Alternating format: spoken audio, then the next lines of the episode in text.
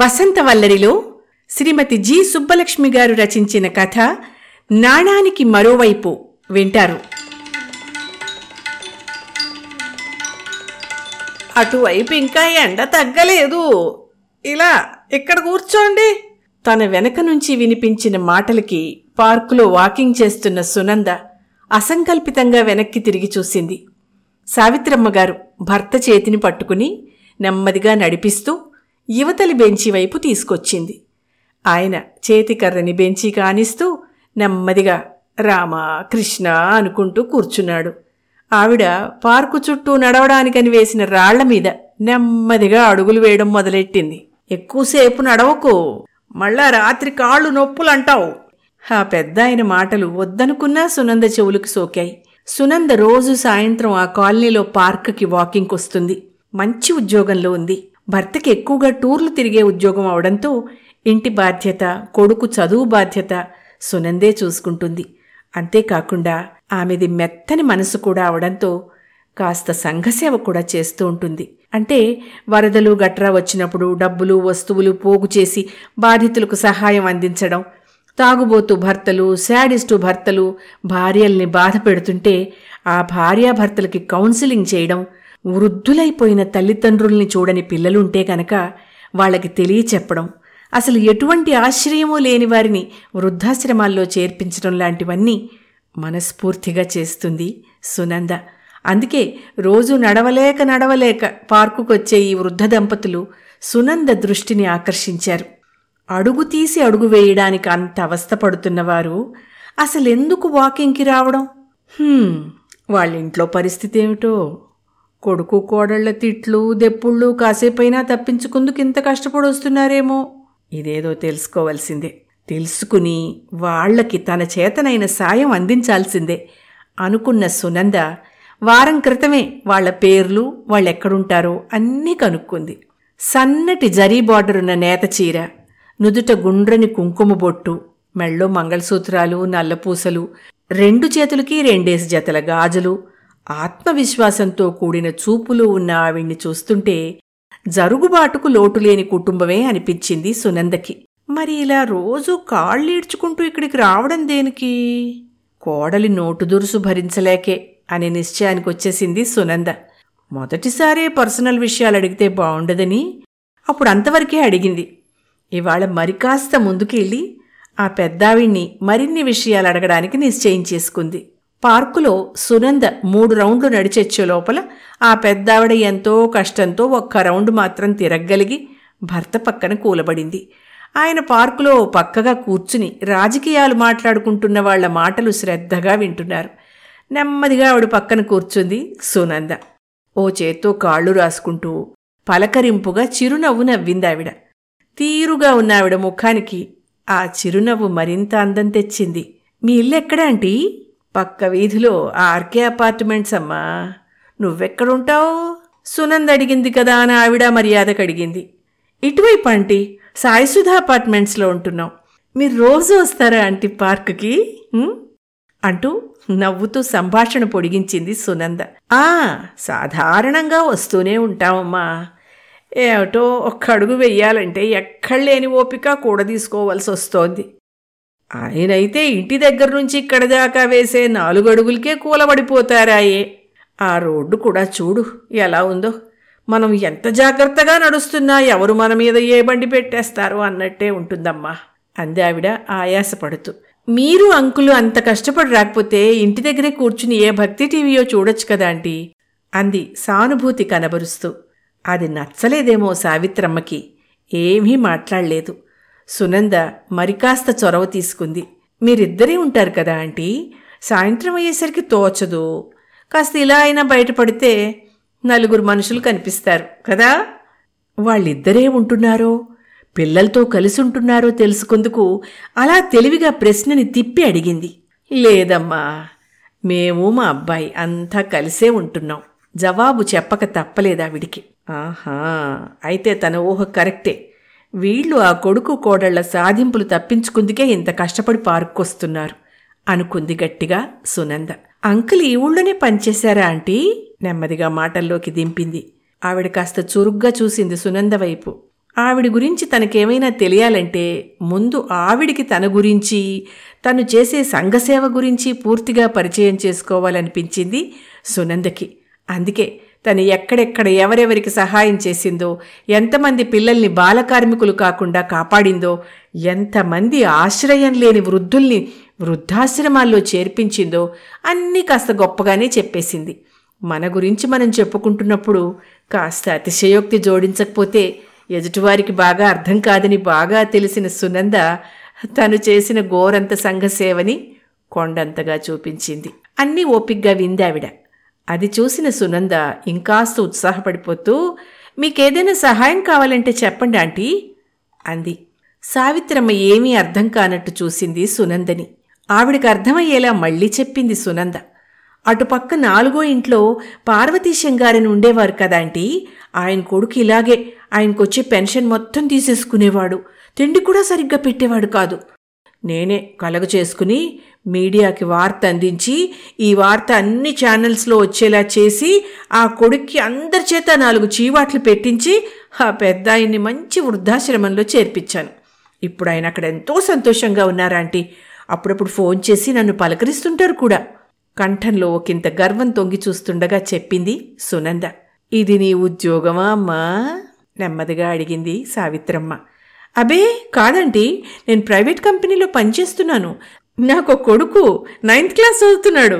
కానీ నా ఎదురుగుండా ఎవరైనా పిల్లలు కానీ వృద్ధులు కానీ బాధపడుతుంటే నేను చూడలేనా ఆంటీ. అందుకే మీ ఇద్దరి బాధ చూడలేకే అడుగుతున్నాను.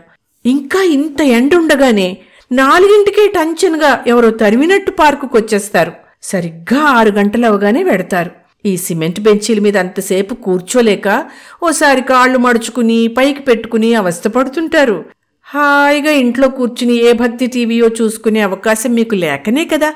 మీరిలా ఇంత బాధపడుతూ నడవలేక నడవలేక వచ్చేది.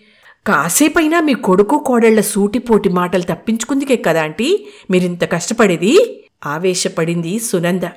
తెల్లబోయింది సావిత్రమ్మ. నేనలా చెప్పానా అమ్మా నీకు? చెప్పక్కర్లేదంటీ ఇప్పుడు జరుగుతున్న కథే ఇది. ఇలా తల్లిదండ్రుల్ని ఉసురు పెడుతున్న ఆ పిల్లలకి తెలీదా? ఎప్పటికో అప్పటికి వాళ్ళు కూడా పెద్దవాళ్ళు అవుతారని అలవాటైన మాటలనే మరింత గట్టిగా అంది సునంద. చెప్పండి ఆంటీ.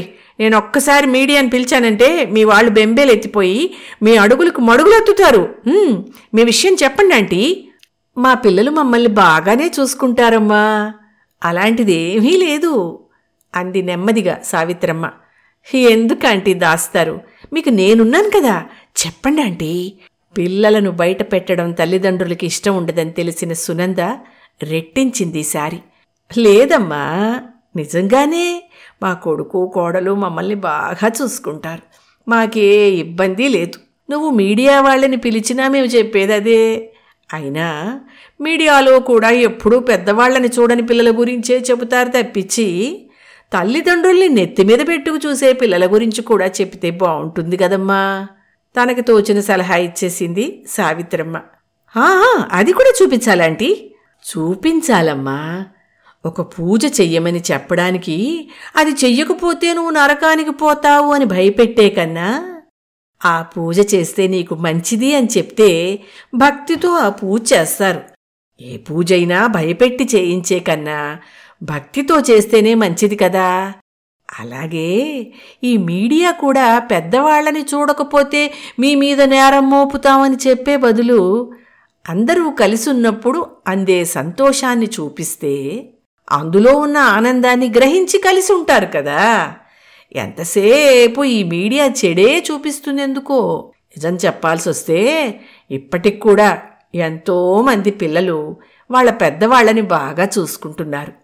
ఎక్కడో కొంతమంది చూడకపోతే వాళ్ళనే ఒకటి పదిసార్లు చూపించి పిల్లలంతా ఇలాంటి వాళ్ళేనన్న అభిప్రాయాన్ని జనాల్లోకి ఎక్కిచ్చేస్తున్నారు మీరు. సావిత్రమ్మ మాటలకి సునంద ఊరుకోలేకపోయింది. బాగా చూసుకుంటే హాయిగా ఇంట్లోనే ఉండొచ్చు కదా ఆంటీ? ఇలాగ కాళ్ళు పీక్కుపోతుంటే ఈ ఎండలో పార్కుకి రావడం ఎందుకు? అప్పటిదాకా తననెవరూ ఇలా నిలదీయకపోవడంతో సావిత్రమ్మనే నిలదీసింది సునంద. హాయిగా నవ్వేసింది సావిత్రమ్మ. అదా అమ్మా నీ ఉద్దేశం. బాగుంది. మా ఇంట్లో వాళ్ళ సూటీ పోటీ మాటలు పడలేకే ఈ కాసేపైనా పార్కులో కూర్చుందామని వచ్చావనుకుంటున్నావా నువ్వు? బాగుందమ్మా బాగుంది. మరి ఇంకా ఎండ కూడా తగ్గకుండా ఉస్సురనుకుంటూ ఆ పెద్దవాళ్ళిద్దరూ అందుకు కాక మరెందుకు వస్తారన్న ధీమాతో అడిగింది సునంద. నువ్వు స్థిమితంగా వింటానంటే చెప్తానమ్మా. ఏ? చెప్పండి ఆంటీ. ఆవిడ సమస్య ఎలాంటిదైనా సరే తీర్చేయాలన్న కృతనిశ్చయంతో అదేదో వినడానికి మరి కాస్త ముందు కొంగింది. మా అబ్బాయి గవర్నమెంట్ ఆఫీసరు. మా కోడలు ఇంట్లోనే ఉంటుంది. మాకు నైన్త్ క్లాసు చదువుకునే మనవడు సెవెంత్ క్లాసు చదువుకునే మనవరాలు ఉన్నారు. మా వారికి నెలకి ఇంత అని పెన్షన్ కూడా వస్తుంది. అదెప్పుడు నా కొడుకు అడగలేదు సరికదా మా మందులు కూడా మమ్మల్ని కొనుక్కోనివ్వకుండా వాడే కొంటాడు. ఆ డబ్బు అప్పుడప్పుడు పిల్లలు పుట్టినరోజులని పెళ్ళి రోజులని మా ఆశీర్వాదాలు తీసుకుందుకు వచ్చినప్పుడు మాకు తోచినంత వాళ్ళ చేతిలో పెడుతుంటాం. మా కొడుకు కోడలునే మమ్మల్ని ప్రేమగా చూసుకుంటారు. మరి అంత బాగుంటే ఇంత ఎండలో ఎందుకంటి కష్టపడి ఇంట్లోంచి బయటపడితే చాలన్నట్టు ఇక్కడికి వస్తారు ఆతృతని ఆపుకోలేకపోయింది సునంద. ఆవిడ చిన్నగా నవ్వి చెప్పడం మొదలెట్టింది.